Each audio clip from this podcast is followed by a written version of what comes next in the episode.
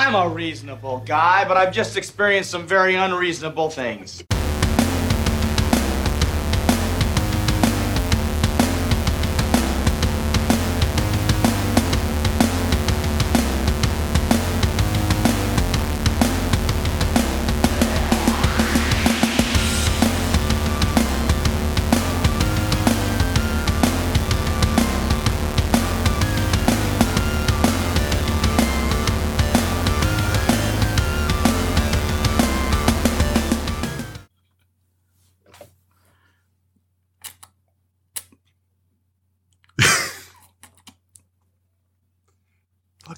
Fucking Rigby's going crazy about something. Shocker.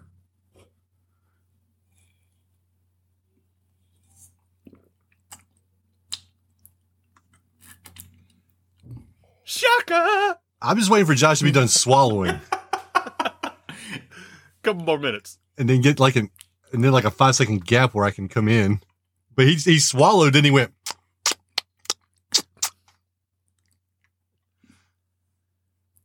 I tell you what, I'm, I'm just gonna say this right quick before we record, or you can leave it in. I don't give a shit. I don't listen to this shit. I don't care. I'm thinking about going to like a. Uh, Honolulu got me this thing to like to where I can. Welcome to very unreasonable things. Oh God, fuck you, Josh. I hate you so much.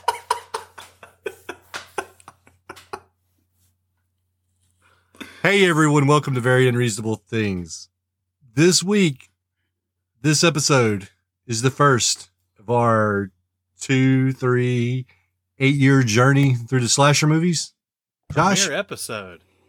I mean, we got what forty something movies to cover. You counted them. How many was it?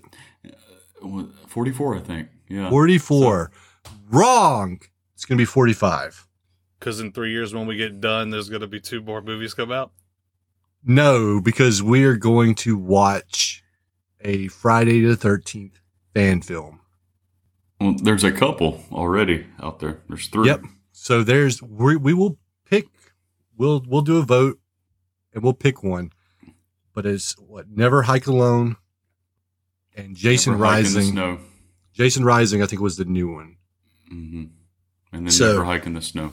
Well, there's like three or four of those in the Never Hike series.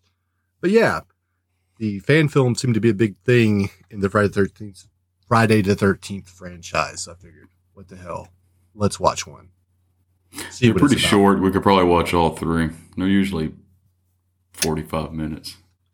I just watched Jason Rising, actually. Ah, well, then there you go. So you're I've on, seen Never you're Hike on board. Alone, but I've it's the only one I've Mm. seen. so both y'all are on board with this thing.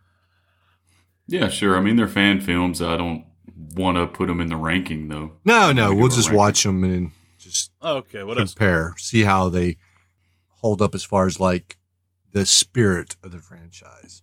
Yeah, So that's fair. I think just from what I've seen, I've seen two out of the three. I think they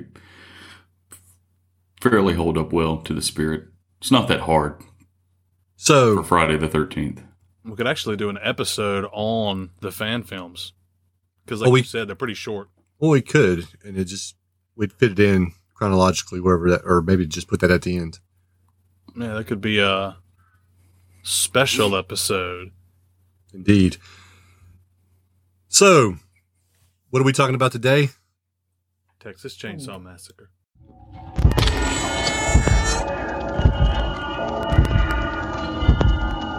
Yeah, I think I think this is your. I think. You know, I don't want to be telling tales outside of school, but I think when we finish with this this massive endeavor journey, um, I think there's a good chance that this might be your number one bone. So why don't you just why don't you just wax poetic about this movie? What happened was true. The most bizarre and brutal series of crimes in America. This is the movie that is just as real, just as close, just as terrifying as being there. Even if one of them survives, what will be left? The Texas Chainsaw Massacre.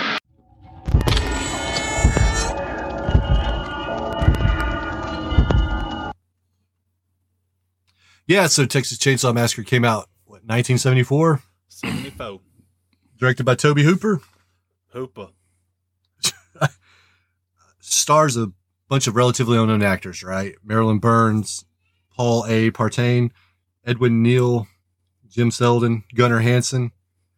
Was made on a budget between 80 to 140,000 and pulled in a reported box office of 30.9 million dollars. So not bad for a movie that costs fucking peanuts to make. Huh? Very true. And I'm really glad that you read that information because over here I put million. I didn't even think about it. It was just because usually movies, you know, cost, you know, 1.2 million, 180.2 million. But, Yeah. No, it was really um gonna embarrass myself. It was- I was reading about it a little bit today before we started recording too, and just reading about some of the cameras they filmed with. It was like apparently like the cameras they filmed with weren't just like super touch not top notch either. And God, I can't remember was it the brightness was too much for him. I can't, I I cannot fucking remember. But yeah, Yeah, I watched Yeah, I watched can something with Daniel notice that- Pearl. I know. Um, huh? go ahead. Sorry. No, I was just saying I, I watched something with Daniel Pearl, the cinematographer, uh, talking about the the. I don't know how long they shot for, maybe three weeks, and um, yeah, you know, this is the granddaddy of them all, and it's super low budget, and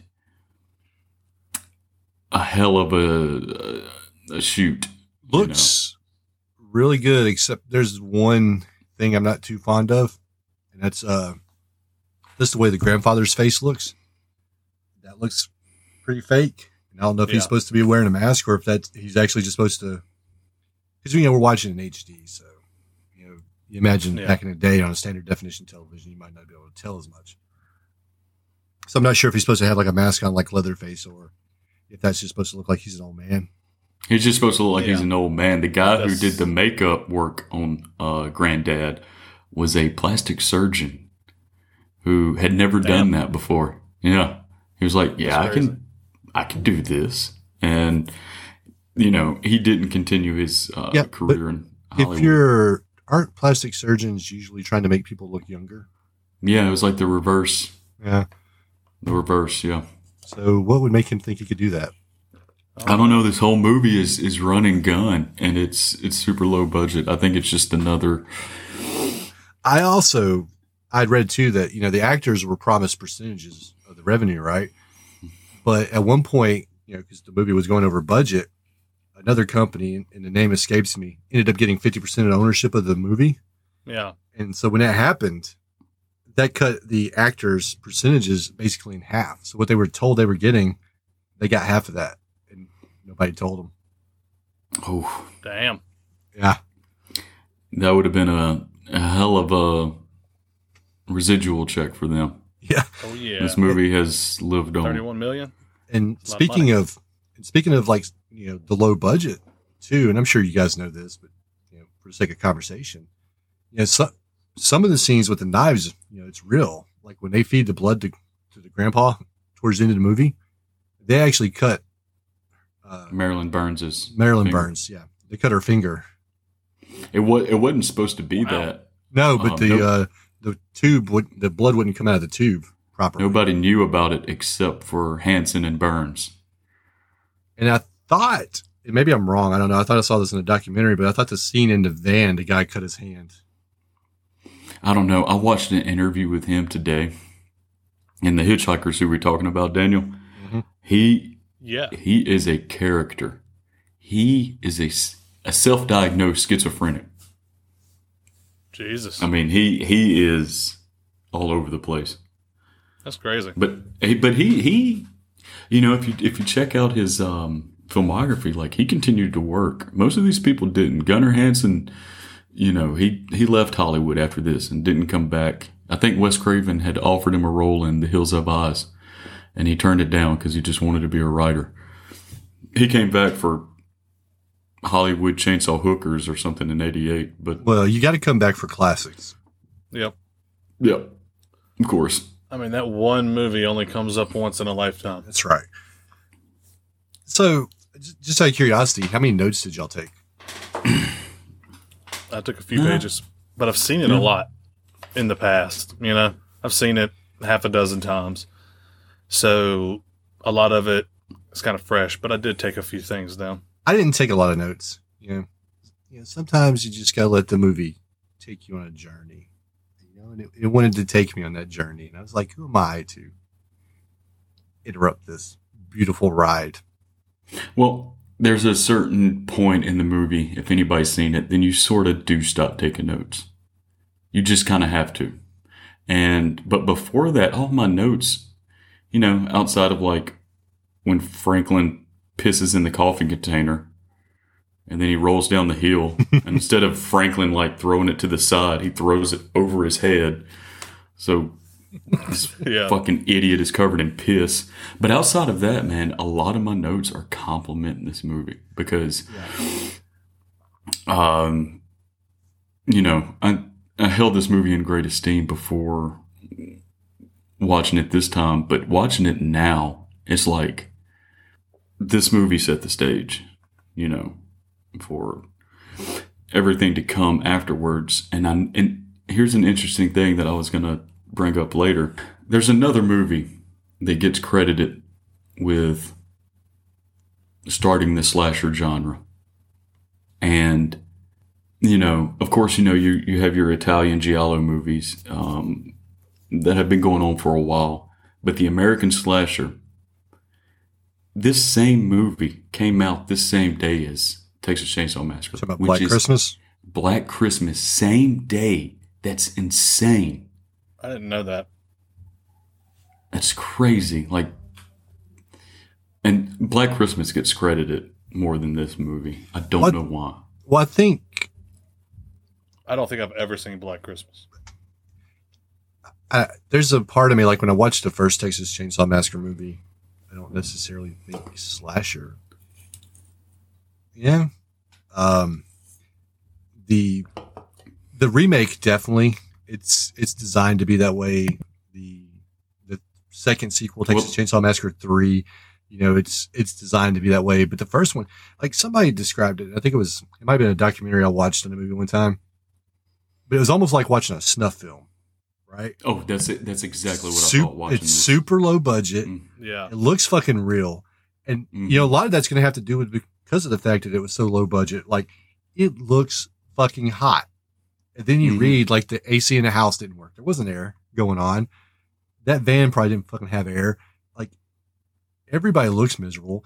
No, It- you can the wa- smell this movie. yeah, the way it's shot, that the fucking house when you get to it that the the family lives in, it's not clean. It looks like a bunch of deranged people live there. Like it's Yeah. f- fucking dirty and a lot of times things are especially in newer movies, right? Things are too slick. This movie's not slick. I mean, this movie's fucking gritty and grimy and you know, just hmm, is the closest thing I guess you could to have watching a snuff film. Mm-hmm. yes, definitely, definitely got that feel to it. Because, like you say, it's uh extremely low budget. Josh, you had said something about the cameras earlier. Um, but yeah, you can tell so much. Like some of them look like the handheld camera from their time. Like they definitely had a couple of good, like better cameras, and that's what they did most of their shit on. But some of the shit looked like just regular handheld, you know. But um, but yeah, so you could definitely tell it was super super low budget. and it's not overproduced because you even see that with like there's low yeah there's low budget and there's low budget and this is a well-made low budget movie or an extremely well-made low budget movie but then you have other low budget movies that aren't well made and it's just like i don't know they tried to do too much it's not that they didn't have the money to do things it's just that they fall into the same trappings as big budget movies where it's we got to be slick, we got to be this, this has got to happen, things like that. Like when you watch Yeah. this movie, you don't have like those types of tropes, right? There's there's not false jump scares. Like Yeah. there's one jump scare, I, I think one jump scare. I didn't really count them. I, one that stood out to me, but it's when Franklin dies, and he's like, "Stop! I think I heard something." And then Leatherface immediately fucking kills him. Yeah. It's not like oh, there's a cat off in the bushes. Oh, you got me. Shit. Yeah. Well, I think I think when um, There's no Kirk misdirection. dies, I think when Kirk does, it's sort of a jump scare because I think it. Got Well, yeah, that one- that I one too. Expecting it. Yeah, but it's still not misdirection, right? Like a lot of movies want to do that misdirection where it's like, Mhm. oh, I heard something in the closet. Oh, there's nothing in the closet. And then the person's magically behind them. Like, it's like, I heard something over there. Oh shit, there's a dude with a hammer and he just fucking hit me in my head. Now, Hooper Yeah. was what what. There's a lot of things that make this movie work, and a lot of the performances, and a lot of people behind the scenes. But Hooper showed massive restraint, like you were talking about. Like this movie isn't even 90 minutes. I mean, Yeah. it's in and out, and it's and everything is so low key, and it yeah. yeah. Well, and I think, Seems like they too- could, they could have filmed it in four days. It seems like. Mm. and I think, you know, I know other people have said it and we'll say it again. But like at the very beginning of the movie, having John Larroquette do the voiceover, How great Then- was that? even after that, because Yep. that sets the stage and it, it makes you think like, and this is technically, this is something that could really happen, right? This isn't some dude coming back from the grave. This isn't a, a dream monster you know, killing you in your sleep. I'm sure we've all driven by a house in our life and looked at it and be like, man, I bet some fucking weirdos live there. Probably eating Yeah. people. Like it's something that could happen, right? But then you get the voiceover from Larroquette that sets the stage, kind of gives you that true story feeling. But then even after that, you have the news playing on the Yeah. radio that Mm. continues on. It just adds to it. You know, and it Just just talking goes about through the grave robbing. Yeah, yeah, go the grave robbing, but then it just goes on to other things that happened.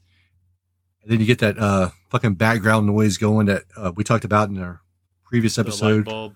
Yeah, the flashes, and you get those camera shots of the grave being robbed, or not didn't being robbed, but uh, set up.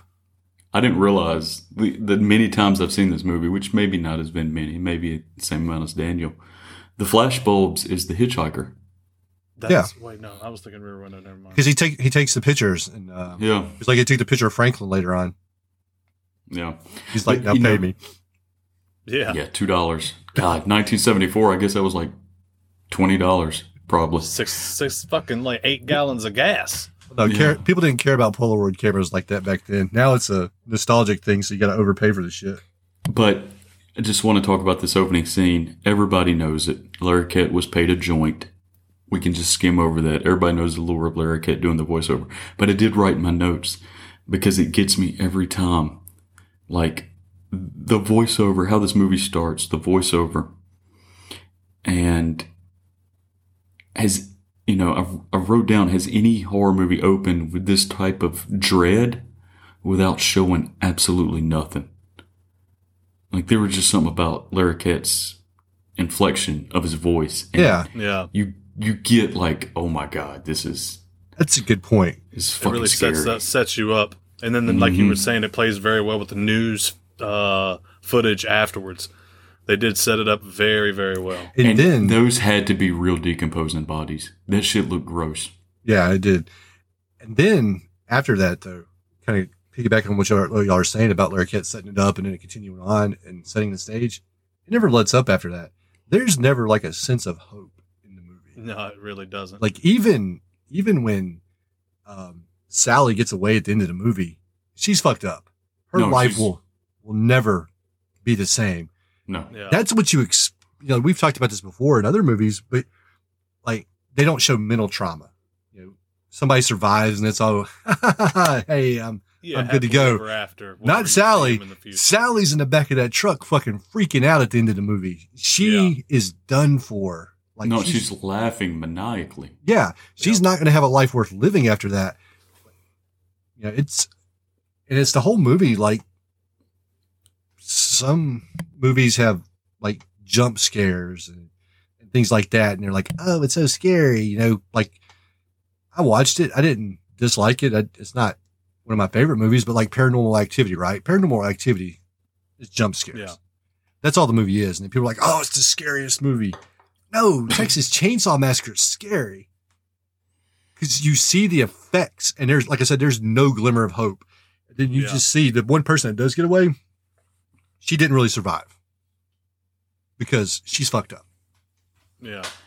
She's gonna have years of therapy ahead of her. And uh, you know, you talk about like this movie doesn't let up. Hell, even even before the wheels really get in motion, even when they go to the graveyard, man, this isn't a good look for Texas. I'll just be honest. Yeah, like they have really just the drunk guy on the ground, I know, right? and it's just weird. It's like, why is that there? And it just, I don't know. It made me think of the Doomsayer at the beginning of beginning of Friday the Thirteenth. yeah. Yeah, like don't go back to Camp Blood. That's what he kind of reminded me of. But obviously, this was before, and this dude's and you know he's just fucking like on the ground, like ugh. Well, you're talking about Crazy Ralph. Yeah. Like, Yeah. I'll I'll go bicycling with Crazy Ralph. Like I don't want to go near this drunk fuck on the ground. I know. I w- yeah, I was just saying it. Just it seems like a predecessor, and it's like, and that's a good thing to borrow from because yeah, like that when they go to get gas, even the fucking gas station, is just like you can't get gas. It all plays into the movie. The fucking hitchhiker who we learn later on is part of the family, but like nothing in the movie is fucking sunshine. Nope. The only time that they were trying that there was a glimmer of hope is whenever the gas station guy was like, "No, you don't want to go there." He was like, and they kept trying to convince them to stay there. You know, he was like, "Y'all don't want to go over there. Don't mess with those people." Blah blah blah. Yada yada. Wait, because the gas was coming later that night, so he was trying to get him to wait there. Other Well, hell. than that, Or was he trying to get him fucking chopped up there? well, was that one of the guys? Yeah, That was the guy. Yeah. because she comes back to the store later in the movie, and he beats her with the broom. That's the Yeah. that's the okay. Yeah, that's right. No, and then you look, got the hitchhiker. Yeah, my bad. This movie's so But it's depressing. weird. It is weird that they that he tried to shake, keep him away from the house though, because he did at the beginning. You thought that he was there to help. Even the watering hole is dried up. Like they can't even fucking swim. Oh yeah, Yeah, that's but you you know one fucking and obviously in 1974 it probably wasn't um, a cliched thing, but it is now. When you watch these, when you watch a movie like this and they go to the gas station and somebody washes their window, inevitably the water's dirty and whatever, and you're like, oh man, they're they're about to get it. They're in a bad part. At least the water was clean when the guy washed the window. Did you did They you avoided notice that fucking cliche. Did you notice this guy? It's so funny because uh, um, the dad, the not the patriarch, because that would be granddad, but you know the owner of the gas station. Yeah, Yeah. Every time he would he would go up to the van and talk to him. The guy with the bucket, who looked like he was kind of special needs, would follow him and start washing the windows. As soon as the dad, the guy would stop talking and walk back to the gas station, he would stop washing the windows and bring his bucket. And then he would go back to the van and the guy would follow back with the bucket. It did it like three times. It's hilarious. It's I didn't even notice that. so funny, yeah. Like the only moment of levity in the movie is watching that guy because it's that's it because you're about to get just an hour of I don't know, and this movie isn't even gory outside of No. like the real pictures of decomposing bodies. It's not Well, even yeah. bloody.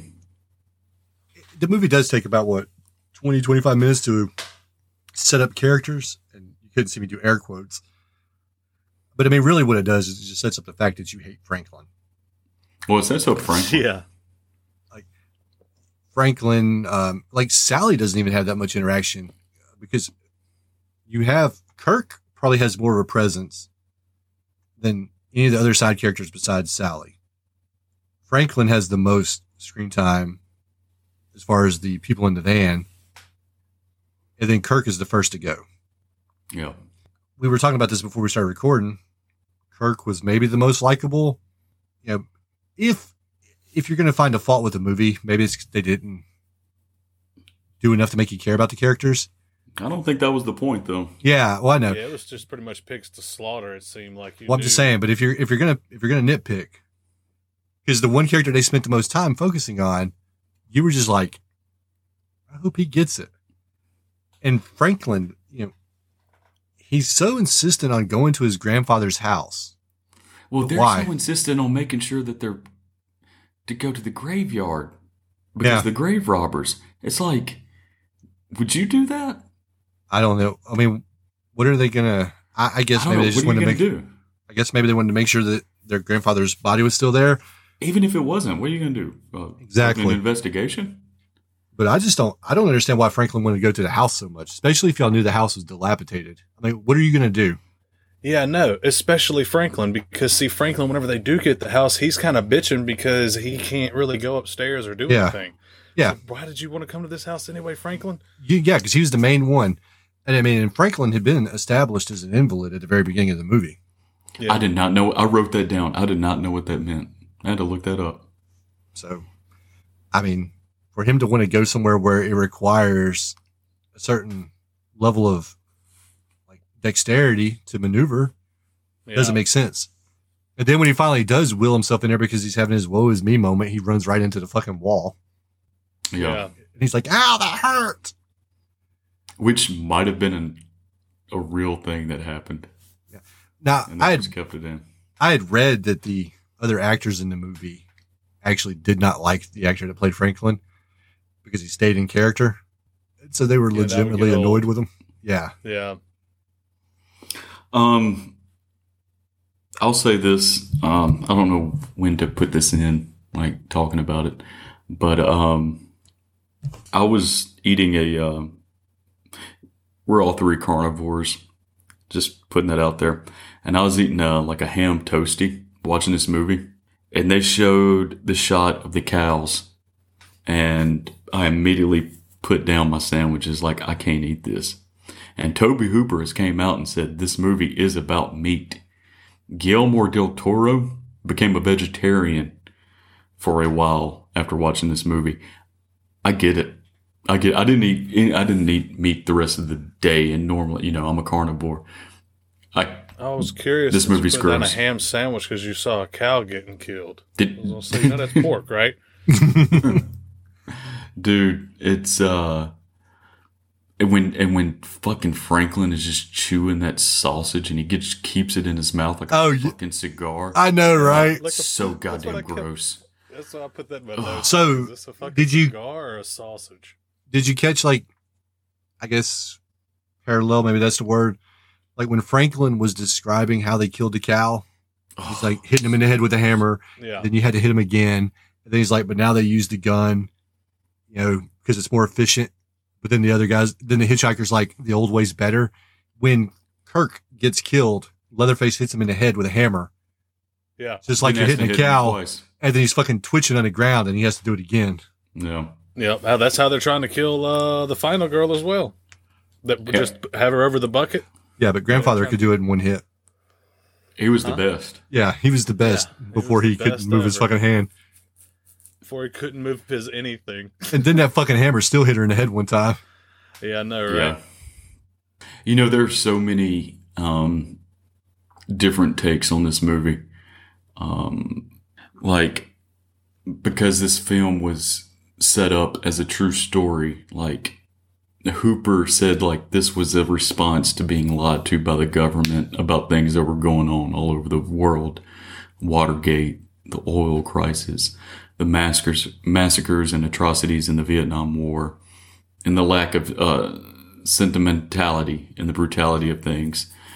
But then, you know, like I said, like he said, this is a movie about meat, and you can read like people's almost term paper esque about how this is about consumption. Um, how you can look at the Sawyers as almost victims because their whole family was based around the cattle industry and then like they don't have any more jobs. You know, obviously, I think Leatherface worked at the slaughterhouse until they went with that new the new method and how these people are displaced in America. Well, obviously, There's so grandfather many- worked there too. Yeah. Well, I mean, he was the best. Yeah. Because they never explicitly said that he killed a bunch of people. They said that he would killed what? He was like the 60 best at killing cattle. That's always Yeah. what I took it as. Yeah, he killed like 60 cows in five minutes or some shit like that. And he could have done more if they would have been able to hook the bovine and pull them out quicker. yeah, yeah. It's it's it's fascinating. Another thing I really liked about the movie is, and we briefly touched upon it, you know, because it could be something that could happen. But is the fact the plot's not so outlandish that you just have to like suspend all kind of disbelief. Like you don't have to make a far leap to be like, this is something that can really happen. And I think that makes it scarier. Yeah. Well, like obviously, this was based on Ed Gein. Well, it wasn't. It wasn't just Ed Gein. There was another person. Um, I didn't take a note on it, unfortunately. I don't know why. Maybe because I'm lazy. But yeah, it was Ed Gein. But then there was also, I guess, a killer in Houston, in the Houston area, that he based it on. But yeah, but I'm just saying, like, you watch. We all agree we love Nightmare on Elm Street, the first Nightmare on Elm Street, and that first Nightmare on Elm Street is a scary movie, but it also you have to there has to be some level of disbelief in something like that, right? You have to be like, I have to accept the fact that this guy can kill me in my dreams. You know, some people are going to be like, I don't believe in stuff like that, so it doesn't scare me. And okay, cool. It's kind of like The Exorcist. I, you know, I don't believe in demons, so Exorcist is a good movie, but and I appreciate what it does and everything, but I'm just not terrified by it because I don't necessarily believe it could happen to me, but I could believe everything that happened in this movie. It creates that atmosphere, you know. And I like I like that. Like I said, it's the plot's not so far out there that you're like, this could never happen. This could be like, oh shit, this could happen. Yeah, I like that about it too. And um, back to when we were talking about it being low budget. I mean, that's the way you go. That's the way you do it. You find you a, a little spot and uh, you just have. Hold on. What the fuck is happening? What are you laughing at, Josh? Uh, no, no, keep going, keep going. I'm, uh, yeah, keep going. I was, I'm, a, I'm gonna say it after you said this. Oh, anyway. But, um, Daniel's Yeah. just acknowledging visual cues that nobody can see in audio format. hell, I started looking around making sure that I was still recording or something because he just starts smiling out of nowhere and nothing I'm saying is funny for sure. I'm thinking about something in this movie that is funny, actually. no. I mean, it's, anyway. it's, it's laugh out loud funny. all I was uh, saying is that is the way to go. That's the way to go whenever you're doing it low budget. Find you a little location that you can have a few little spots and build your movie around that.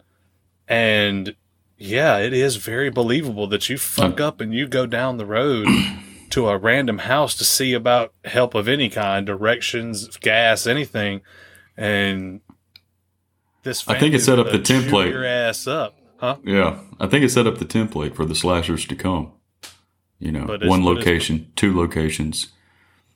Yeah. You know, but uh, yeah, sorry, Daniel. I didn't mean to to interrupt you there, but I was just looking at my notes and I forgot about it. And it's two things that I wrote down that you know we can we can dedicate the rest of this podcast to hating on Franklin. But Franklin talking shit out loud to the hitchhiker. Zero fucks given for Franklin. He's like, we done picked up Dracula. Oh, yeah, just right off the bat. Talking shit. He's like, it's a whole family of Draculas. And then and then they leave Franklin alone in the car with uh, in the van with Kirk. and Franklin takes out his pocket knife and he's just destroying the van. Oh yeah. It's like, what are you doing? Frank's like, I don't know, just tearing Just- shit up. I just started doing it. I just. It's like I related to Franklin so much. I really did, kind of, because I.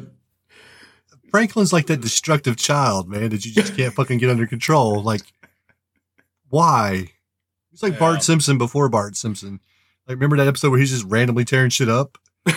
And they're like, what the fuck? And he takes Grandpa's teeth and shatters them. oh my god! But you know, Franklin is the only one who- who had sense when it comes to the hitchhiker. Franklin didn't want to pick him up. Yeah. You know, which is funny. And and speaking of like, the, you know, hitchhikers and stuff too, man, you know, obviously the movie's filmed in 1974 and it reflects 1974. You know, you can see Yeah. like nobody wants to wear a fucking bra. And I'm okay with that. But, uh, You did say it's pretty um, hot. it's just it's you know it's one of the and I know they made a remake and I know we enjoyed the remake, but the remake's also well me and Daniel enjoyed the remake, but the remake is also stylized. It's okay. I just don't It's- love it as much as everybody else. Well, I don't know that I love it, but I mean, it's I, I'd say it's okay too. But the remake is stylized, right? I, s- I say I think it's okay too. It's trying to be it's trying to be hip, I love it. and it's trying to be cool, and it's trying to do all the things that movies made nowadays are guilty of. And you know that's the, you know, I guess you can't make a movie now, unless you're just uh, maybe a horror movie because I don't know if somebody's going to take it seriously enough. I don't know. I guess maybe a talented filmmaker can, but the slasher movies don't generally get that kind of filmmaker, right? Yeah. So you this movie's a product of its time. The Hitchhiker. You're not going to p- fucking pick up a Hitchhiker now. We look at those people as- 74? Yeah. Yeah, in 2021 though, we look at those motherfuckers as we driving by and we're locking our windows and rolling up our doors and switching lanes. And Because you that's the thing about and it's- this: the people who are hitchhiking, not to cut you off, but I was just saying, and you got to worry about the people who are picking you up. Yeah, If you're walking somewhere, these motherfuckers like don't stop, don't stop, and it's like, oh man, no, I'm good, I'm good. Yeah. just going right there. exactly. They may can't want you to fucking pick them up.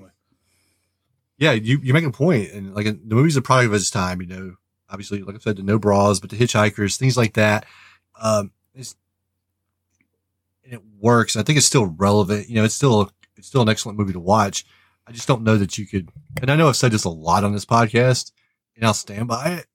I don't know that you can make this type of movie now because I don't know if somebody has those sensibilities to make that movie. Like I said, the remake is fun, it's enjoyable, but the remake's not the original, and it never will be. And it and it's always gonna, like I said, be a stylized version of a movie Yeah. that's supposed to take place in the seventies. Like you even see there, it's like, oh, we're on our way to a Lynyrd Skynyrd concert. Yeah. Yeah. you know, Yeah, and whatever. But it's I think they even have like an Alfred E. Neuman poster on the wall of the van. It's like it's, and don't they make it a somebody point? our age thought the seventies were. Yeah, and don't they make it a point to like uh smoke a joint Oh yeah, in the movie? It's like, oh hey, this is the seventies. Let's roll a joint. yeah, yeah, It's like you said, it's like somebody's idea of what the seventies should have been. And I think that's the problem when you like if you tried to make this movie now, it wouldn't be true to the times. It would be somebody's interpretation of the times. hmm like, okay, let's stick all Woodstock, man, you know, and whatever else. You you know, we talk about the um, just the restraint that Hooper shown with the jump scares and how you know this is sort of a run and gun shoot, but man, uh, the camera, some of the camera shots in this. Obviously, you got the iconic shot, which was Daniel Pearl's idea, um, where they go underneath the the swing set as she's Yeah. getting up, and you know the house looms large. But man, anytime Hooper is able to keep the camera moving, he does. Like that gas station scene, like the camera sort of following them, you know, and it's just it was such a nice touch. What's up? Let's pull it back for just a second because you hit on something. You were talking about the camera work and you were talking about the shots.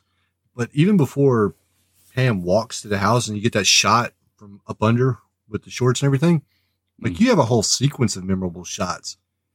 Um, starting with Leatherface opening the door and hitting uh, Mhm. Kirk in the head. Like that, whole, after that first kill, you got like a sequence of like any shot, any like freeze frame could stand on its own and you immediately know what it is, right? Leatherface opening the door, Leatherface slamming the door. Uh, and then you have that her walk- sound. yeah, her walking to the house, right? That's a poster. Um, Mhm. hold on, I got it written down because I, I took some more notes.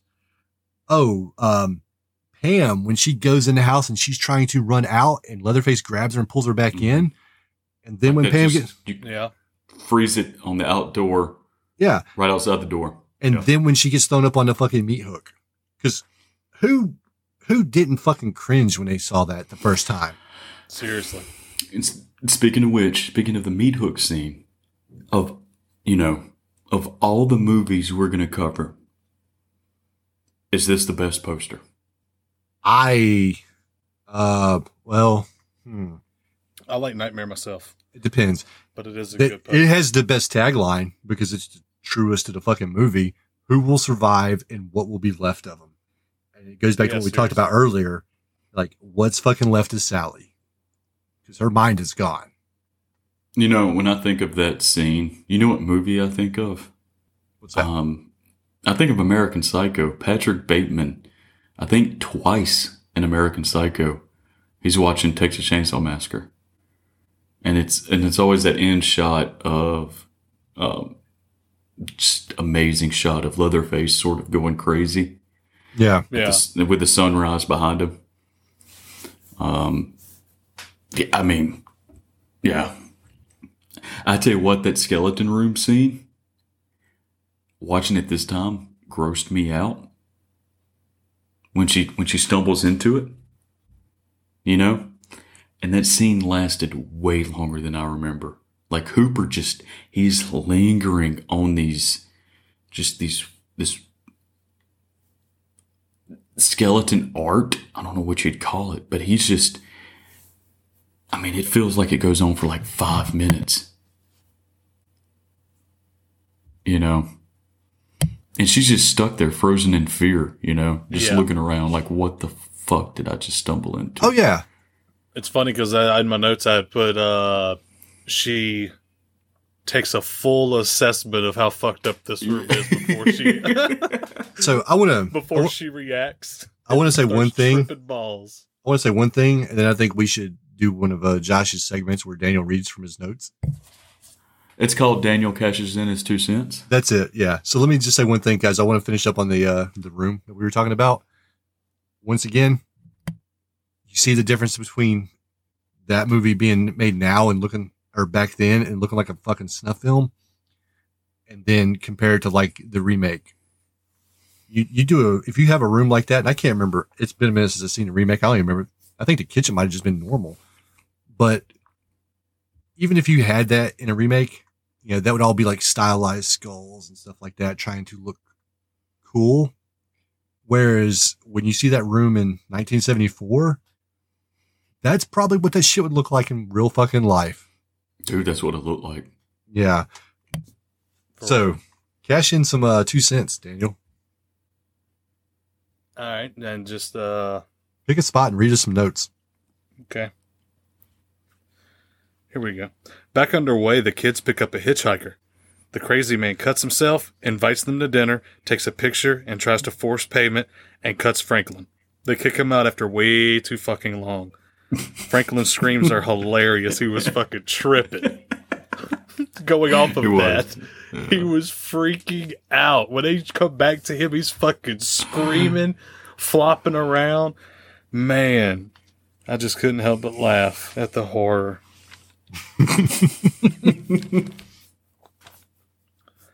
it's nighttime now, and Franklin is waiting to go back to the gas sta- is wanting to go back to the gas station. Sally's wanting to find the others. They fight over a flashlight for 30 minutes. they eventually go looking for the others when they see that they don't even have the fucking van keys. Sally's catching hell pushing Franklin around in those woods. Cause that shit was terrible on her. Oh, But yeah. Luckily for her, Leatherface relieves relieves her of that duty by chopping him up and killing him. All right. Uh, hit, hit us with one more. All right. he pokes her with a stick the whole way there. On the way, he uh, picks up the hitchhiker. They all are a big, happy family, apparently. They show up at the house, and Leatherface gets his ass whooped for ruining the door. They get her at the dinner table and feed her blood to Grandpa. They scream Grace. She screams some more. The family starts arguing over who was going to kill her. Grandpa is nominated because he's the best. He can't hold the hammer, but they manage to get her one good time. She breaks free and runs to the road. That's it. So That's it. I'm, I'm glad you read that one because that actually uh, brings me to something else I wanted to talk about. And I, I, I know the term "scream queen" gets thrown around, around a lot, you know, about certain actresses and stuff like that. Some of them But- have earned it.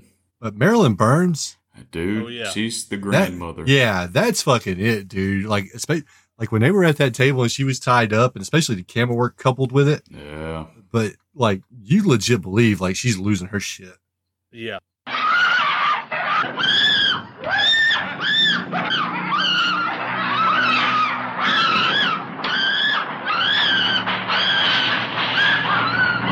Like, and it's funny because you know, out of all of the ways that a final girl gets away from the slasher, this has to be one of my favorite because she's just losing her shit so much. She doesn't even really do anything. She just fucking flings around her arms and just is losing her shit. Once her arms were free, she fucking started running.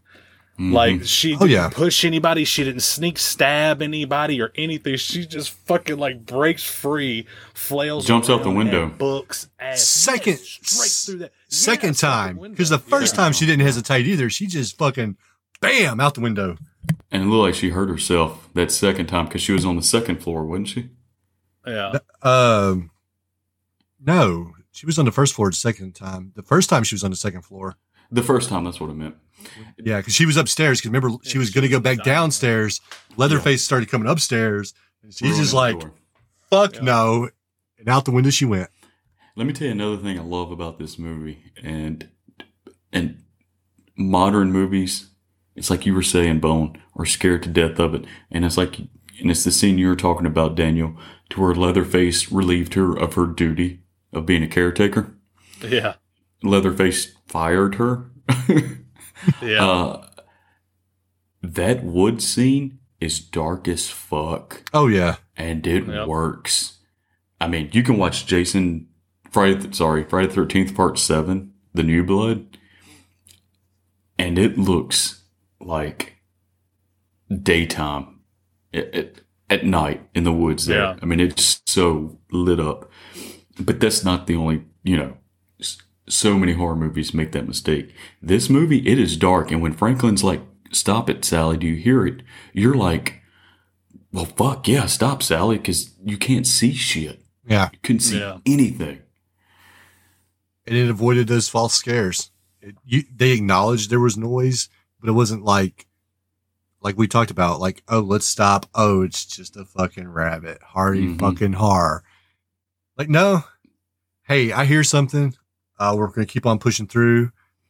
You know, I'm going to bitch about pushing your bitch ass in this wheelchair. Um, I'm going to be a dick and give you directions on how to push me in this wheelchair. And then it's like, like you said, super dark. Man, I hear something. And then bam, he's Bam. fucking there, cutting Yeah. that motherfucker up. Definitely. And that's, and that's the, Without showing anything. and for, a- for a movie called The Texas Chainsaw Massacre, that was the only chainsaw kill That was, yeah. yep. because it was mainly fucking hammers. Yeah, Ki- he was killing them like cattle. Out with hammers. Yeah. Yep. And he threw one bitch on a hook. Well, did they, um, yeah, she was never actually established as being dead though, right? Well, then he threw her in the freezer. She was definitely going to Yeah, freeze to death. be. But she was moving. Yeah, she was, but She maybe somebody live. could say. No, no, I'm, I, I agree. I just think, I just another thing I like about it is like, you didn't have to go back and like, Yeah, the reassurance Show that hey, it. this person's dead. yeah, let me go kill her again or whatever. You know, if that was a different movie, instead of throwing her back in the freezer, you know, there would have been like some gory scene, Yeah. whatever. Leatherface is like, no, you're too fucking weak. I'll just lock this freezer back. Whole dude's just- done. Leatherface's look through this entire movie. I mean, it's it's iconic. It's iconic. And then there are certain points in the movie, I think, where Kirk's in there, or it might have been not Marilyn Burns, but the other girl, to where you hear and you know it's Leatherface, and he's like sounding like a little kid, Yeah. like you're you're. Oh yeah, yeah. And When he's explaining to Grandpa. subtle. Yeah, and he's getting his ass whooped. That that he's making noises like that when he's getting his Mhm. ass whooped too, right? No, Yeah. Well, and I th- another thing that the movie does really well is it's scary in the daytime. You know, a lot of movies Yeah. struggle with that. And, and then, like you said, when it becomes nighttime, they don't go dark, but it's like they need the cover of darkness to produce their jump scares or to produce their tension. You know, but it, it's not until the very end that it's dark here. Most of the movie takes place during the day. And it's just it's Hell, just actually, bleak. it's all the all the slaughter work is done by day. Hell, they're eating dinner at night. Yeah, right. And I, Well, Franklin the got killed at night. touch. Yeah, I love the subtle touch Yeah. of the dad. He didn't want to take part in any of the killing. Yeah. And the hitchhiker gives him shit for it. He's like, you know, men. What did he call him? He called him They call him Leatherface. Junior. No, Huh? he no, he called him Leatherface. He called him Oh. Leatherface. That's weird, isn't it? Yeah. But he calls him. He's like, we do all the work, and the dad's like, I, you know, he's actually telling Marilyn Burns' his character, he's like, I'm sorry, I, I, I can't be around for this, and that's just, I don't know. Like, you take the remake, okay? R. Lee Ermey is Oh, yeah. dialed up to eleven. You know, um, to where this performance is I don't know, man. What- You know he's sadistic when he's sitting there poking Marilyn Burns' character with the. Oh yeah, he beats her like a fucking raccoon with that broom inside that uh, gas station, dude. Oh yeah, Yeah. they beat her ass with that broom. Yeah, it's just and you you see something like that, and in your mind you're like, oh, he's hitting her with a broom. This is gonna be cheesy, but then it's not. Like it's an effective scene, and you're like, Yeah, damn, he's beating the shit out of her. And then like Breaks like you said in your notes, poking her all the way fucking there, man. yeah, Like not only did he fucking tie her up and put her in a potato sack, but he's poking this bitch with his fucking broom the entire time. yeah. just to be a, just to be an asshole. She's not going anywhere. But he's just like, eh, eh, yeah. I don't, I don't like killing, but I'm gonna fucking jab the hell out of you with a stick. Seriously. It's so funny when she walks in, he's like looking and he looks down, he's like, Yeah, you're getting in this potato sack pretty much. She's like, What the fuck? He was like, Yeah, just just come on now. Like just give up and get in it. Yeah. You know? Who the fuck's gonna just oh well, okay. You got a broom. And then she sees the meat cooking, and she immediately puts two and two together. Yeah. Ah, I'm that. Yeah. I That all meat eater meat eaters are psychos who will kill you with a chainsaw. oh, Oh man. But yeah, dude, it's funny because like I said before, this is one that I never got into the sequels. I watched them throughout a long time ago, but they just didn't resonate with me. You know, Yeah. I can respect them. I can give them the respect, you know, but Texas Chainsaw is not just, just not one that I've gravitated towards. So it's been a while and I don't always come back to it. Halloween, Friday the 13th, I'm watching whatever. And I'll even randomly go to Nightmare. I wanna, Texas Chainsaw Massacre, I really don't. So Well, this is a hard movie to watch. Really reminded me of how great the movie is, you know? I this isn't an easy watch. I do want to backtrack on something though, because remember we were talking earlier how there's no hope in the movie, and Daniel was like, "There's a glimmer" when the guy's trying to tell him to stay at the station. Yeah. I don't even think that's hope because later when you see when they go to the house when Franklin, not Franklin, but Kirk, Kirk first comes to it, and he moves those bushes. What do you Yeah. see? It's a bunch of fucking cars. Yeah. Bunch of They have to- nice cars. They have to be from victims. I'm assuming stopped at that store because they're out in the middle of nowhere, right? There's nobody around. That's right. That's right. They were by the store whenever he uncovered those cars. That's my bad. I missed that. And I'm I was thinking assuming it was all right in the area. So I didn't know if he just saw a little spot that had a fence of cars. Yeah, I, I didn't pay attention to that one. it's never explicitly said, but you have to believe, obviously. Oh, the- definitely. The, the, the natural conclusion is, is the barbecue they're selling at the store is human. Oh, yeah, and it's definitely, because if you look at it, those cars were clean. Yeah. Like they wasn't all rusted up and shit. Like you would see cars that were just sitting in a field with a tarp over them, you know, for God knows how long. Somebody's collection that they're never going to do anything with. Those were all painted nice and clean. So and it's exactly nobody, what it was. nobody would ever have a reason to come to that house because it runs off a generator. Yeah. Mhm. So it's not like there's Unless an they want to come steal their fuel. Yeah. Yeah. Other, but other than that, though, like I said, I mean, it's, it runs off a generator. So there's, there's no reason for Mel to come out there or a mailman. So there's no reason for anybody to suspect anything. Yeah. Yeah. so- so people just come up Yeah. missing. They went up, they went missing on the highway somewhere. We don't You got to think that the you got to think that the dad probably tells every passerby that the the pumps aren't working. yeah. You know, Yeah, that's a good point. You can really sit because that was it. Because he didn't, it wasn't that he told him to leave. He wanted him to sit and wait. hmm Yeah, that's true. You can sit and wait. Then I'm assuming that somehow he would have sent word home or something. Because, you know, uh, The the, The hitchhiker- the hitchhiker was supposed to be at home watching Leatherface. He's not supposed to leave him alone. That was like said. Like, why'd you leave him alone? Yeah, Because it's obvious that he can't be left by himself. Otherwise, he just cuts up the fucking door. and you're not going to just go to Home Depot and replace his door because you're trying to live off the grid and not draw attention to yourself, right? Oh, I'm assuming that door doesn't get replaced for years. Right? And those two windows that Sally broke. Door salesman comes by to get gas. I just happen to have a nice selection of doors in my truck. Oh, that's perfect. We don't have gas, but we're gonna have it later. Just Yeah. sit right there. Yeah. What else is there to cover? I mean, we've Well, you know again this movie's short. it's short and there's not you know a lot of times when we do this we make we make jokes about some stuff but it's not a lot that's We here try to make of. jokes. yeah try to make jokes but there's not a lot that there's here to make fun of you know like uh, obviously you have franklin but even then Again, I, I can sympathize, but I don't know. There's something very sympathetic with Franklin. yeah well i mean his Like, life I- sucks you would be bitter Yeah. too yeah, I I, mean, would. And mean, how- apparently there, like you said, um, yeah, you don't. He his character is annoying, but you know it's that childish something not fully developed maybe situation going on. So you kind of feel bad for everybody. so what's your favorite kill out of the movie I think that my favorite kill is Franklin, and I hate to be the only the only chainsaw kill in here, but I was happy to see that happen.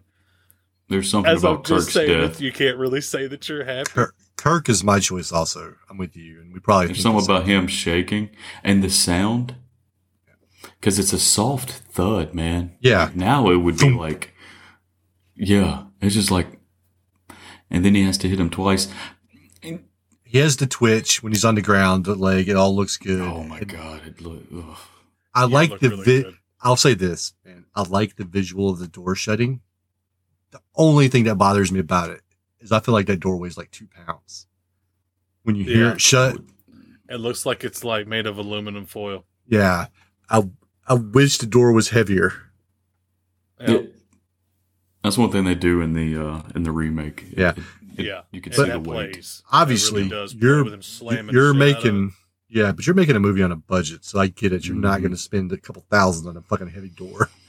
Yeah, for sure. especially when you're about to cut up some other doors. So Yeah. did y'all we talk? ab- did y'all know Go that ahead. the house in the movie got relocated and then was made into a restaurant? Mhm. Yeah, still in didn't that. Texas, but it, Is it it's still got. functioning today? Um, I guess I'm not sure. I just saw that it got um, like uh, refurbished or whatever you want to call it, and then it became a restaurant. Where at in Texas? Ah, man, I'd have to pull up Wikipedia. I'm not sure. I can't remember. Everybody from this movie came from the University of Texas, just about. Oh yeah, that's where and that's where Tobe Hooper was at. Yeah. Should we uh, talk about Tobe Hooper now? Hold on one was gonna. Say, it'd be a shame if we left this podcast. We're not. Yeah, we're not done. I just got a question though. Have y'all ever ate at a restaurant that was an old house? I've ate at two, and both of them were in like the Brandon Pearl area. One was in like 2006, or Brandon or Pearl, Mississippi. Don't know that me and Daniel were in Mississippi, but one of them was in like 2006. It was like a two story house, kind of. You know, I, I think it was a white house, kind of like the Chainsaw House we I was on I was training at the time at the job I was at, and we went to uh, eat lunch there. It was pretty good. And then there's a barbecue place going down Highway 25 when you leave Brandon, out on the outskirts, Smokehouse Barbecue.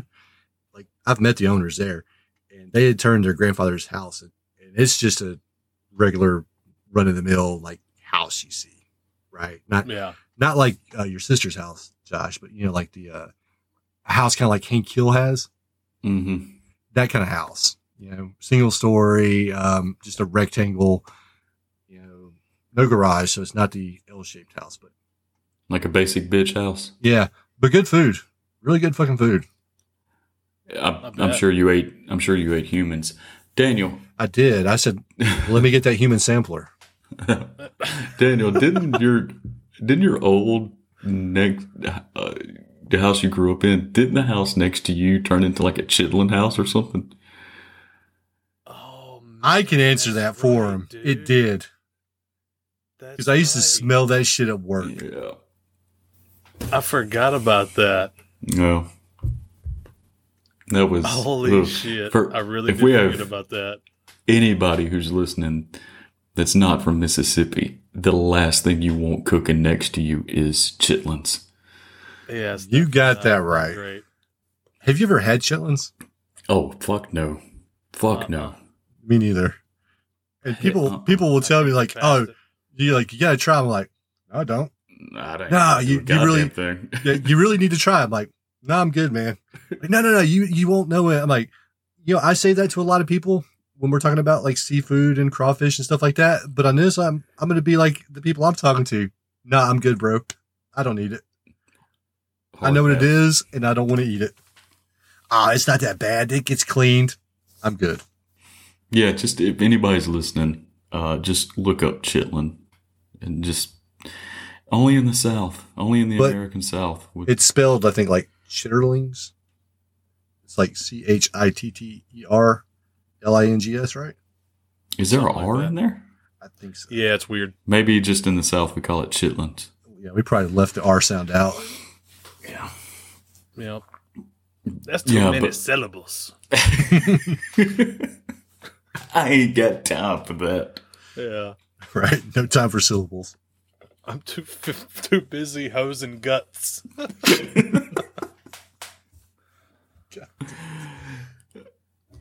All right, but yeah, let's. uh No, t- yeah, talk about Tobe Hooper. Yeah, this is you know he had a um he didn't quite live up to the expectations you thought he would have after this movie. Um, you know, in, infamously, uh, a lot of people say Spielberg directed Poltergeist instead of Tobe Hooper. Spielberg has came on record and said, "No, that's a Tobe Hooper movie." And I've seen other people come on record and say that too. And I have to ask y'all this because what is this podcast if it's not the tough hitting questions? Which movie do y'all prefer, Poltergeist or Texas Chainsaw Massacre? Texas Chainsaw Massacre. I'd say Texas Chainsaw Massacre. Well. I and I love Poltergeist. I love it a lot. I was about to say this. I'm sure both of y'all love it, but I'm just not that enamored with Poltergeist. I am. I think that's one of top That's- 20 movies for me. I'm not saying it's bad. I just I'm not in love with it like everybody else. Tobe Hooper, he also did the. The Funhouse, Well, I wasn't gonna say the Funhouse, but he did do the Funhouse. But he also did Salem's Lot. which And I've I- never seen. And it was a TV miniseries. So the the way miniseries work is that first fucking episode builds up to the second episode. So the first episode ends on like a cliffhanger, right? But when you watch it all, and you can buy it now to where you can watch it all like as a three hour movie. But I do like Salem's Lot. Um, I enjoy the movie. Is that is that the is that your favorite Stephen King nah, horror miniseries or movie? Mm.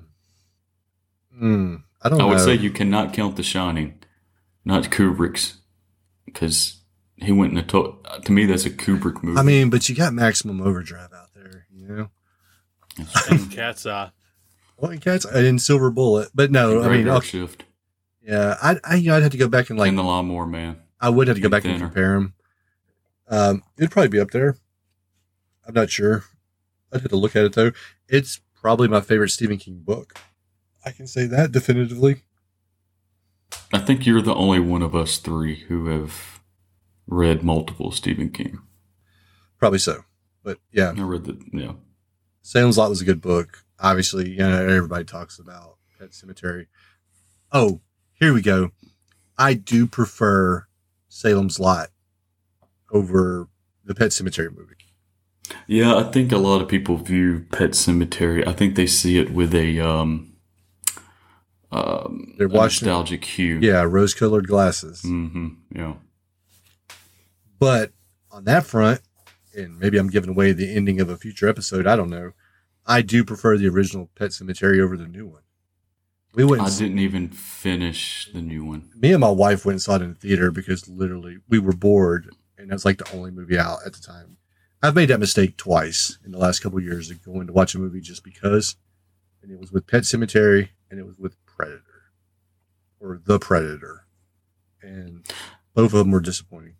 I could see being caught up with Shane Black script for the Predator though. That I can Yeah. forgive you. Um, Pet Sematary, man. It, it, I don't trust. I don't like. I trust Shane Black. I don't trust these people like rehashing these fucking horror movies. I don't know. And you would think that the way to go on something like that would be to stay true to the source material, and they didn't. They flopped it. They swapped it. Yeah, Mhm. I didn't really like that whole uh, that whole deal where it's like they feel forced to change. That's why remakes. Dude, why are people making so many Well, of them? what's Because what's that dirty? up a little bit, huh? I was gonna Go say, what's that dirty word we talked about before? Subverting fan expectations.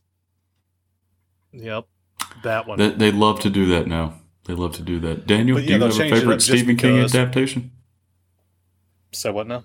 Do you have a favorite Stephen King horror movie or miniseries? Uh, not comparing Off the to top of your head? I've read because I haven't no comparison. No, no, no. Read no any just, of the Stephen King shit. just What's your favorite it. Stephen King movie? Uh, favorite Stephen King movie? I don't know. There's a big list to choose from, and a lot of shit I often forget is him. But uh, Oh, if I were looking at it and it was like, hey, I can only watch one, I think I probably would choose The Shining.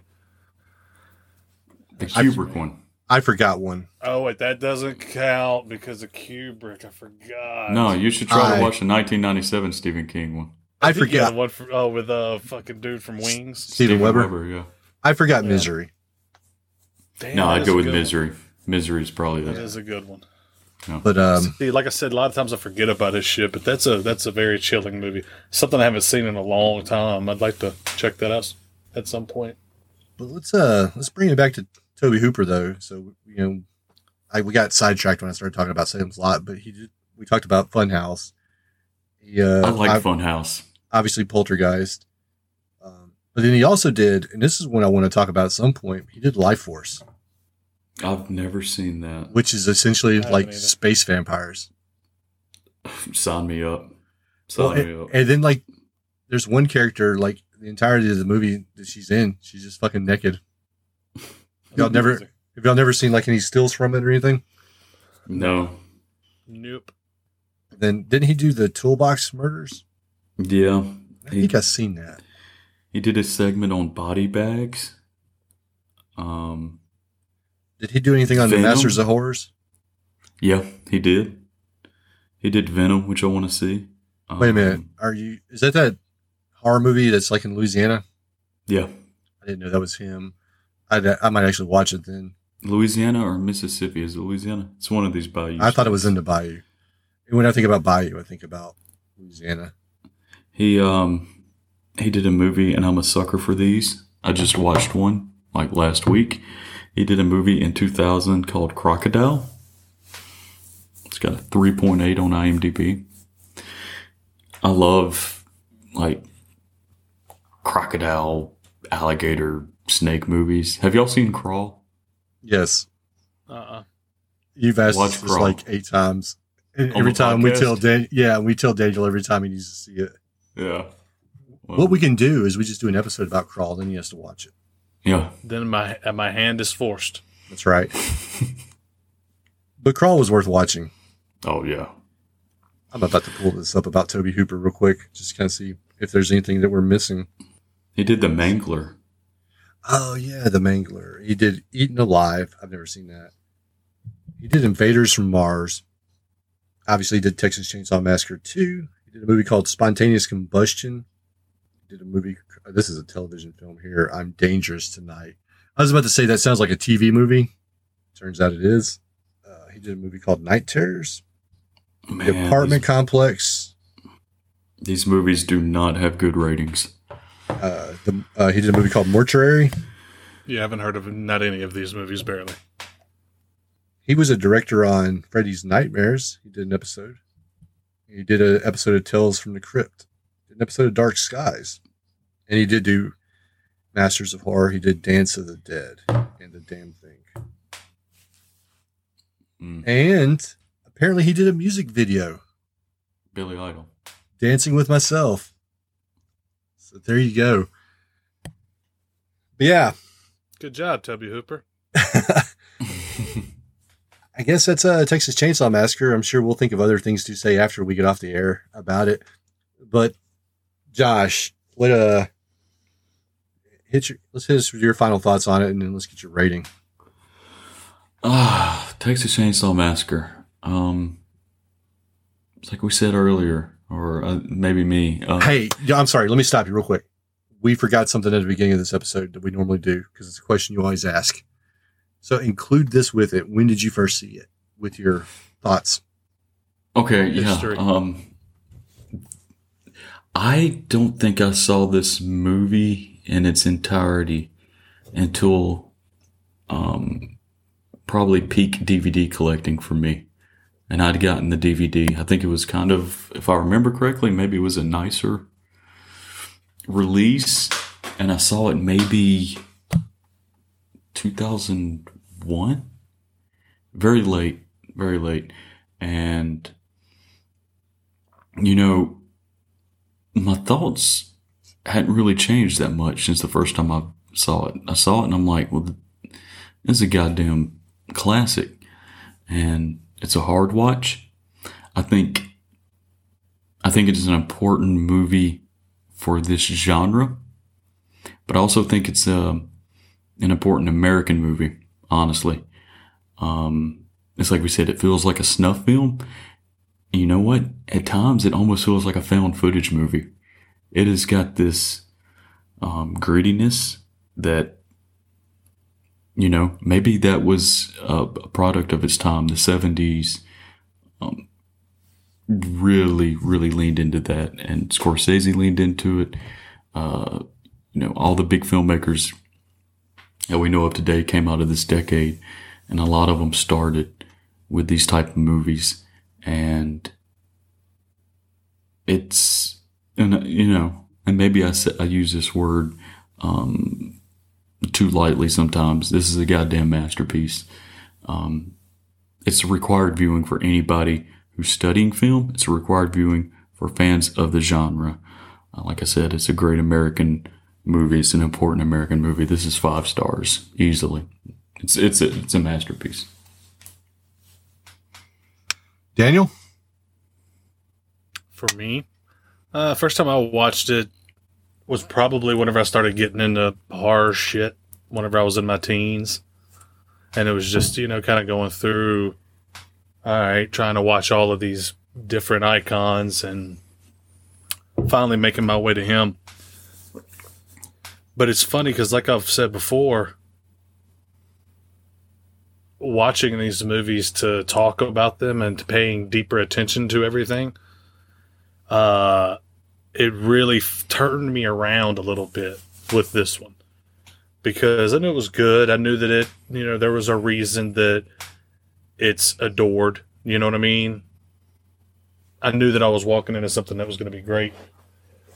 But then watching it under new eyes, it's just, it's awesome.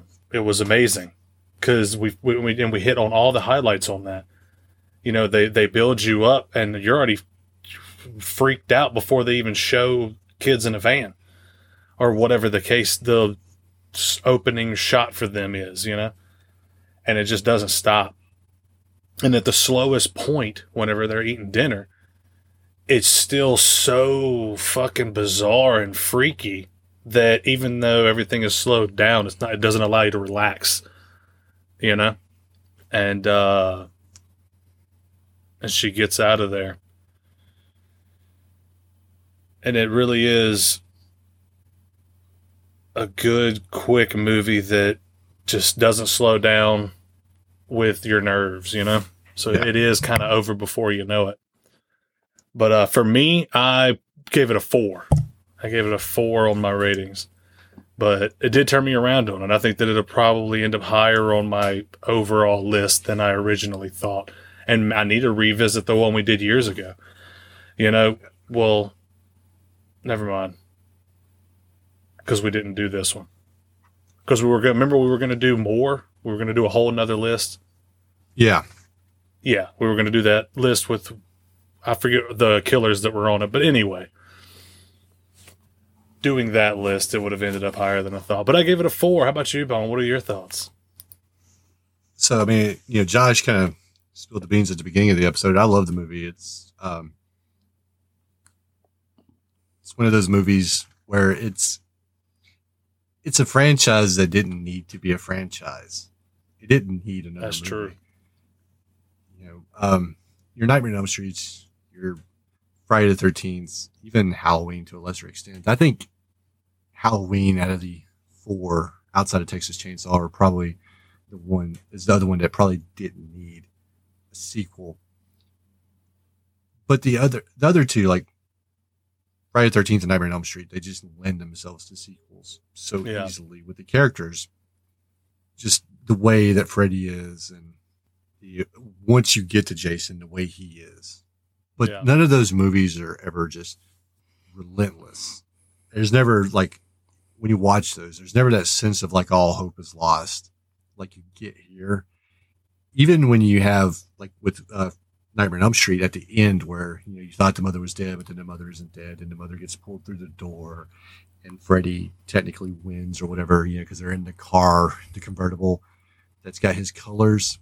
It's not scary, you know. It's not. It, it doesn't. You don't feel like oh shit.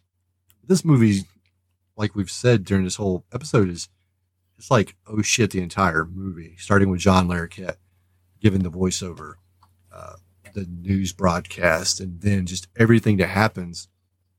And, you know, we had talked about efficiency with movies before and i had made the comment in another episode that i thought this movie was highly efficient to where josh called me out on it and i didn't think I said that i didn't think this movie wasted any time and i still stand by that and you can see it with its runtime the movie's not any longer than it needs to be. Josh had mentioned it, and it said the key word multiple times restraint. Other filmmakers, and maybe it was a budget thing, I don't know. But, you know, I think other filmmakers would have tried to make the movie maybe a little longer, try to drag it out a little more, add things in there that didn't necessarily need to be there. And it's one of those rare movies where like every choice seemed like the right choice, and then every limitation that the movie had put on it worked in its favor.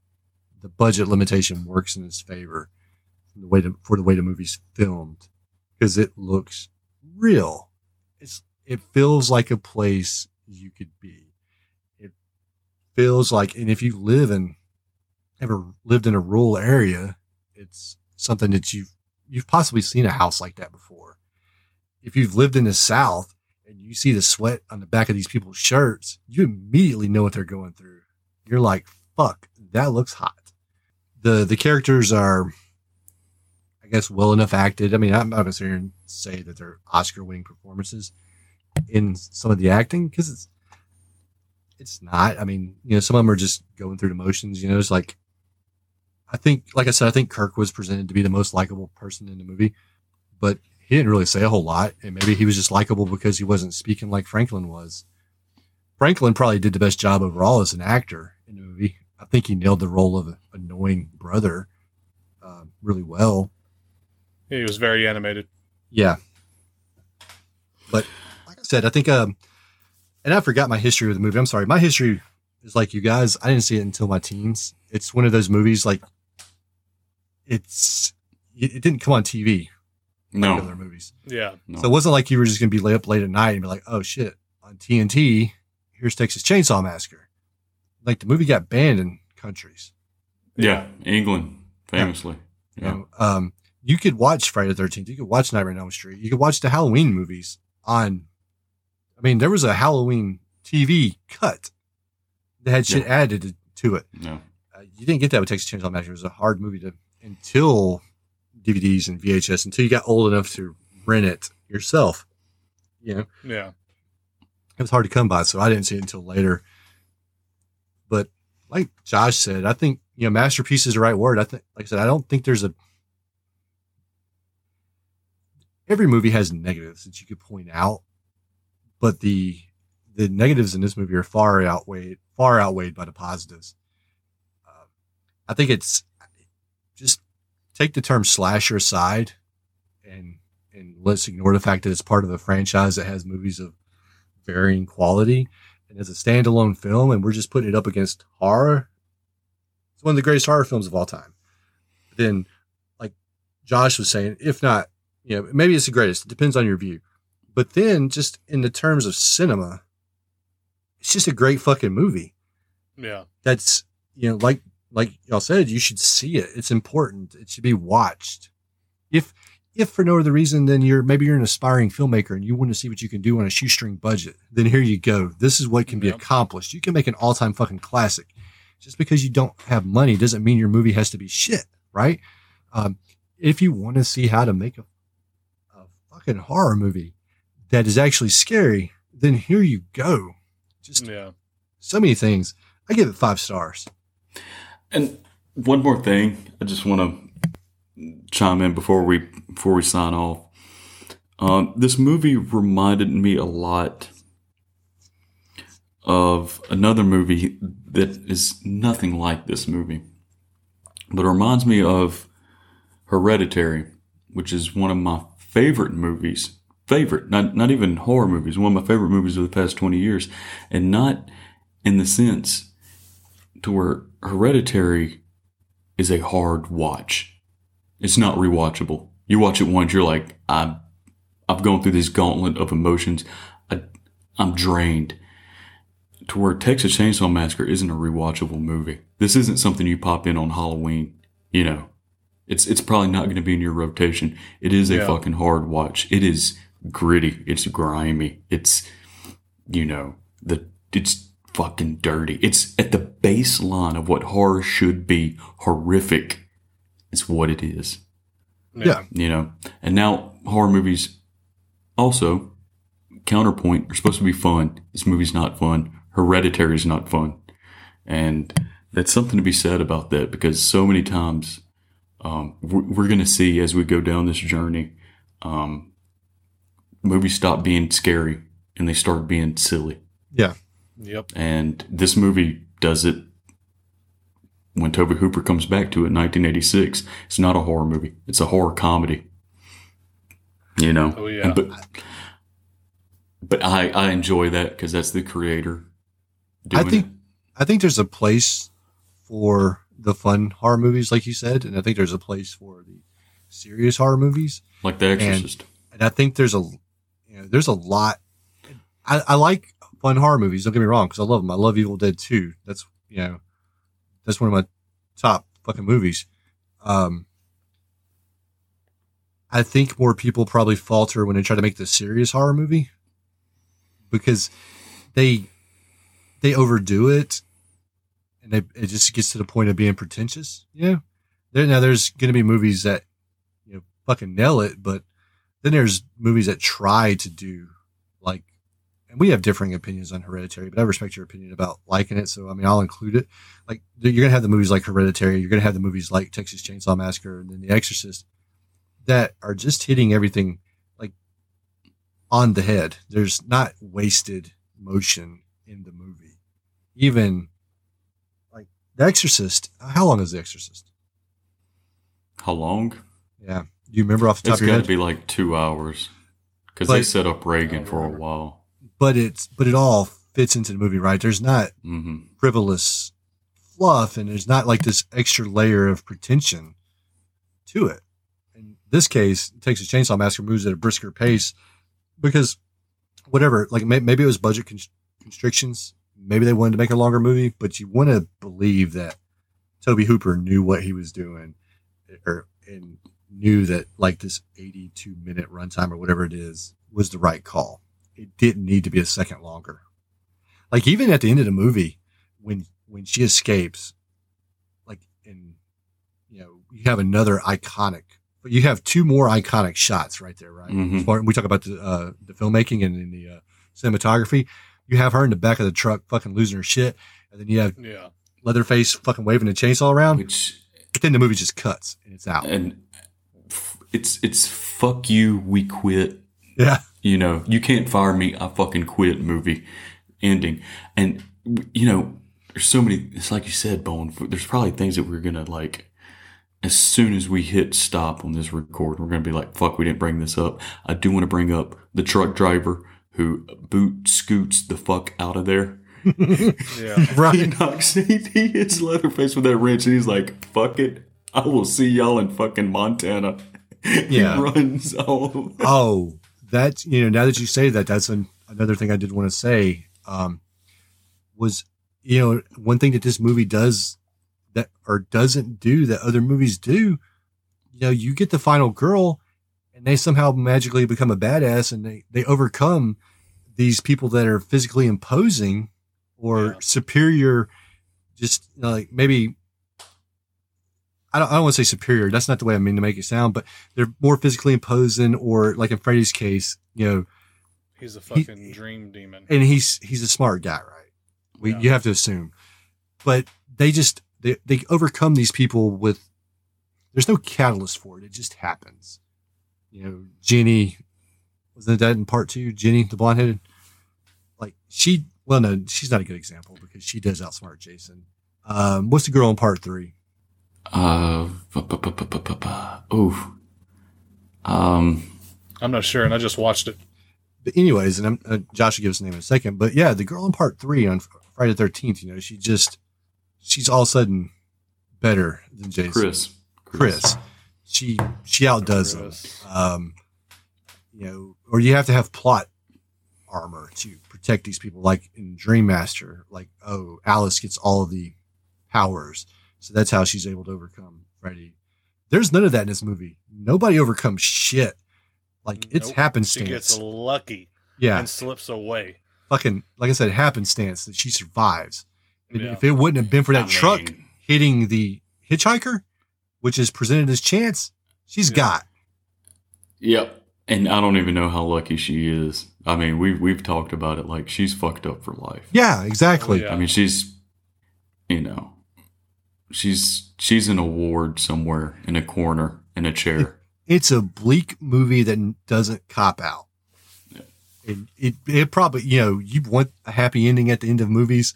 Well, this is the best you're going to fucking get. Is this girl's going crazy in the back of this truck, but at least she gets to be alive. Hell, even Yep. the guy driving her's probably fucked up. Yeah, right. It's like my god.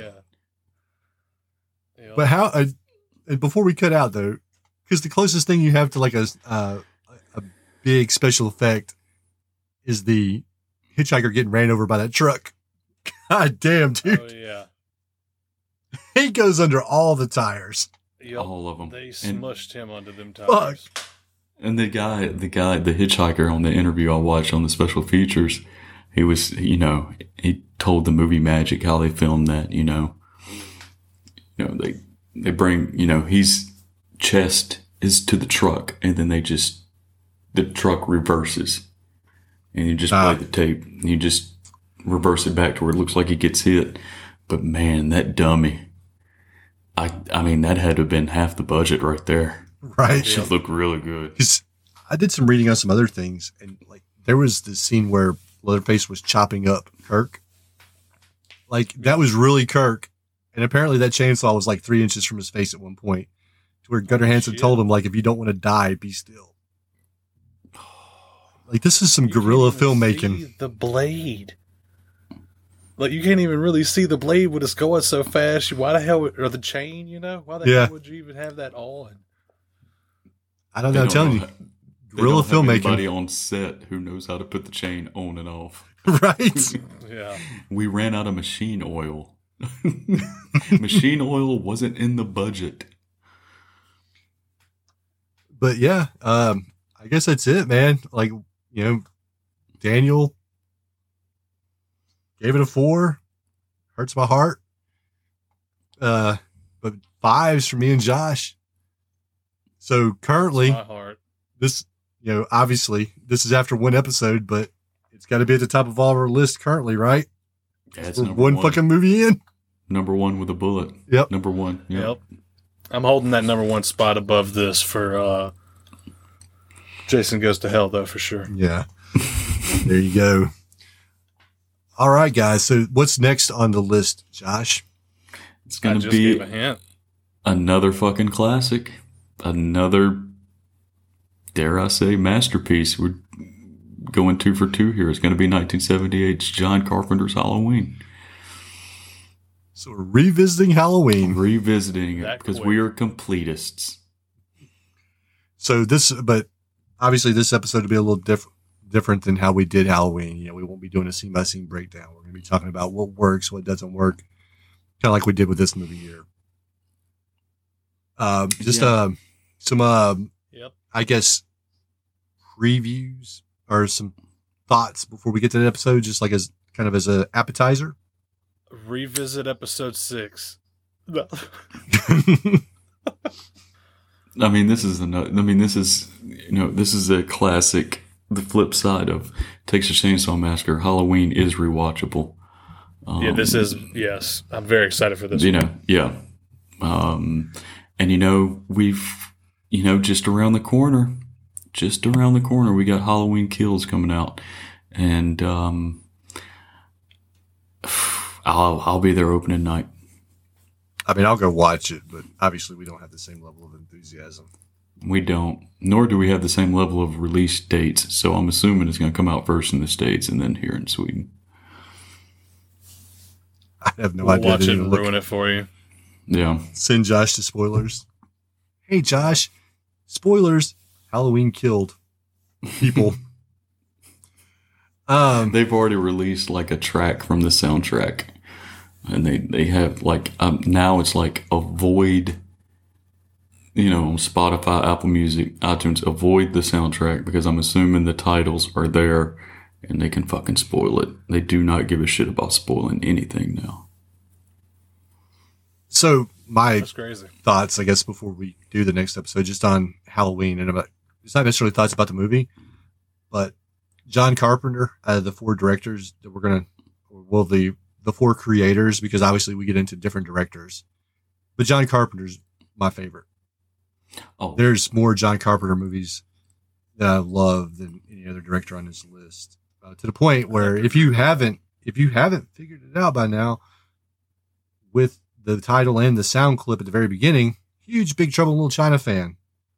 wait, so why we're not a big named- Sean Cunningham fan? Yeah, I just you know, what was that? Deep Star Six. Would that get like a zero on Rotten Tomatoes? Fucking Manny's Orphans. I mean, I don't know. But yeah, Two John- assholes fighting over Friday Thirteenth is not allowing us to get a new movie. John Carpenter though gives us not only does he give you like quality movies, but he gives you fucking quality soundtracks to go with those movies. Probably sometimes better than the movies. Yeah, Ghosts of Mars. I'm looking at you. Yeah. So I am excited to talk about John Carpenter again, and I feel like we've probably, or at least for me, as far as the movies I recommend that we talk about, because you know, the way it works is we all like come up with a movie we want to talk about, right? Daniel was like, "Let's do Point Break." Um, Josh had the idea for this, you know, five year project. That was his baby. I had suggested Shocker, mainly just to fuck with Josh. But you know, we we throw movies out there. I think Daniel had Demon Knight, and I think I just probably And hold. Halloween. I, I hold, yeah, I hold off on John Carpenter movies because I don't know. I like I want to talk about Big Trouble in Little China at some point, but that's one of my favorite movies of all time, and I just I wanted to make sure that like we had this podcasting thing down before we tackled that subject because I didn't want to have a shit episode. Well, the jury's still out on that, so we Yeah. still might be a ways. away I know, right? But I think the next movie I'm gonna pick because again, we're not doing all of these movies at once in this in this this big project we're doing. I think the next movie for me that I'm gonna pick is a 1970s flick called uh, Whiskey Mountain. So that'll be the next one that I choose. I'm choosing that because Tarantino loves it, and I think it'd be interesting to talk about under the radar 70s movies that are sort of exploitation movies. This is a It's sort of along the lines of Texas Chainsaw Massacre, a group of dirt bikers in Tennessee, maybe Whiskey Mountain. They come across uh, these pot farmers who want them off their land, and things happen. I've never seen it. I'm excited. We'll see. Yeah, I haven't see what it's seen it either. about. Me neither. Daniel, what are you kind of looking for when it comes back around to you? I mean, I don't know. I got plenty of time. I just picked Point Break. I'll most likely go back to horror though. Now with us doing this um, venture, I'll probably pick more action, but I think that my next pick will probably be leaning a little bit more towards towards horror. Maybe uh maybe even do a classic monster. You know, and I'd, I'd said before, you know, I want to, since we're doing these, yeah, I definitely want to talk about things that maybe weren't as popular or as mainstream. At some point, we got to circle back around to the void. Yeah. Josh, I mean, I, I think that'd be a good one for you. Have you watched it yet? No, I haven't. No. So it's, I think you would appreciate it. It's kind of like the thing. It's not as good as the thing. I mean, I'll go ahead and say that, Well, but it, it has practical effects, which I think you'll appreciate. Oh yeah. All right. Other than that, that's it, guys. Good talk on the Texas Chainsaw Massacre. Next Oh, yeah. episode in the series, Halloween. Don't know if that's the next episode per se, but that's the next one in this series. Everyone, thank you for listening. Happy birthday, Daniel. Bye. Love you. Thank you. Love Yes, you. ha- happy birthday, Daniel. You know, This will come you. out long after your birthday. yes.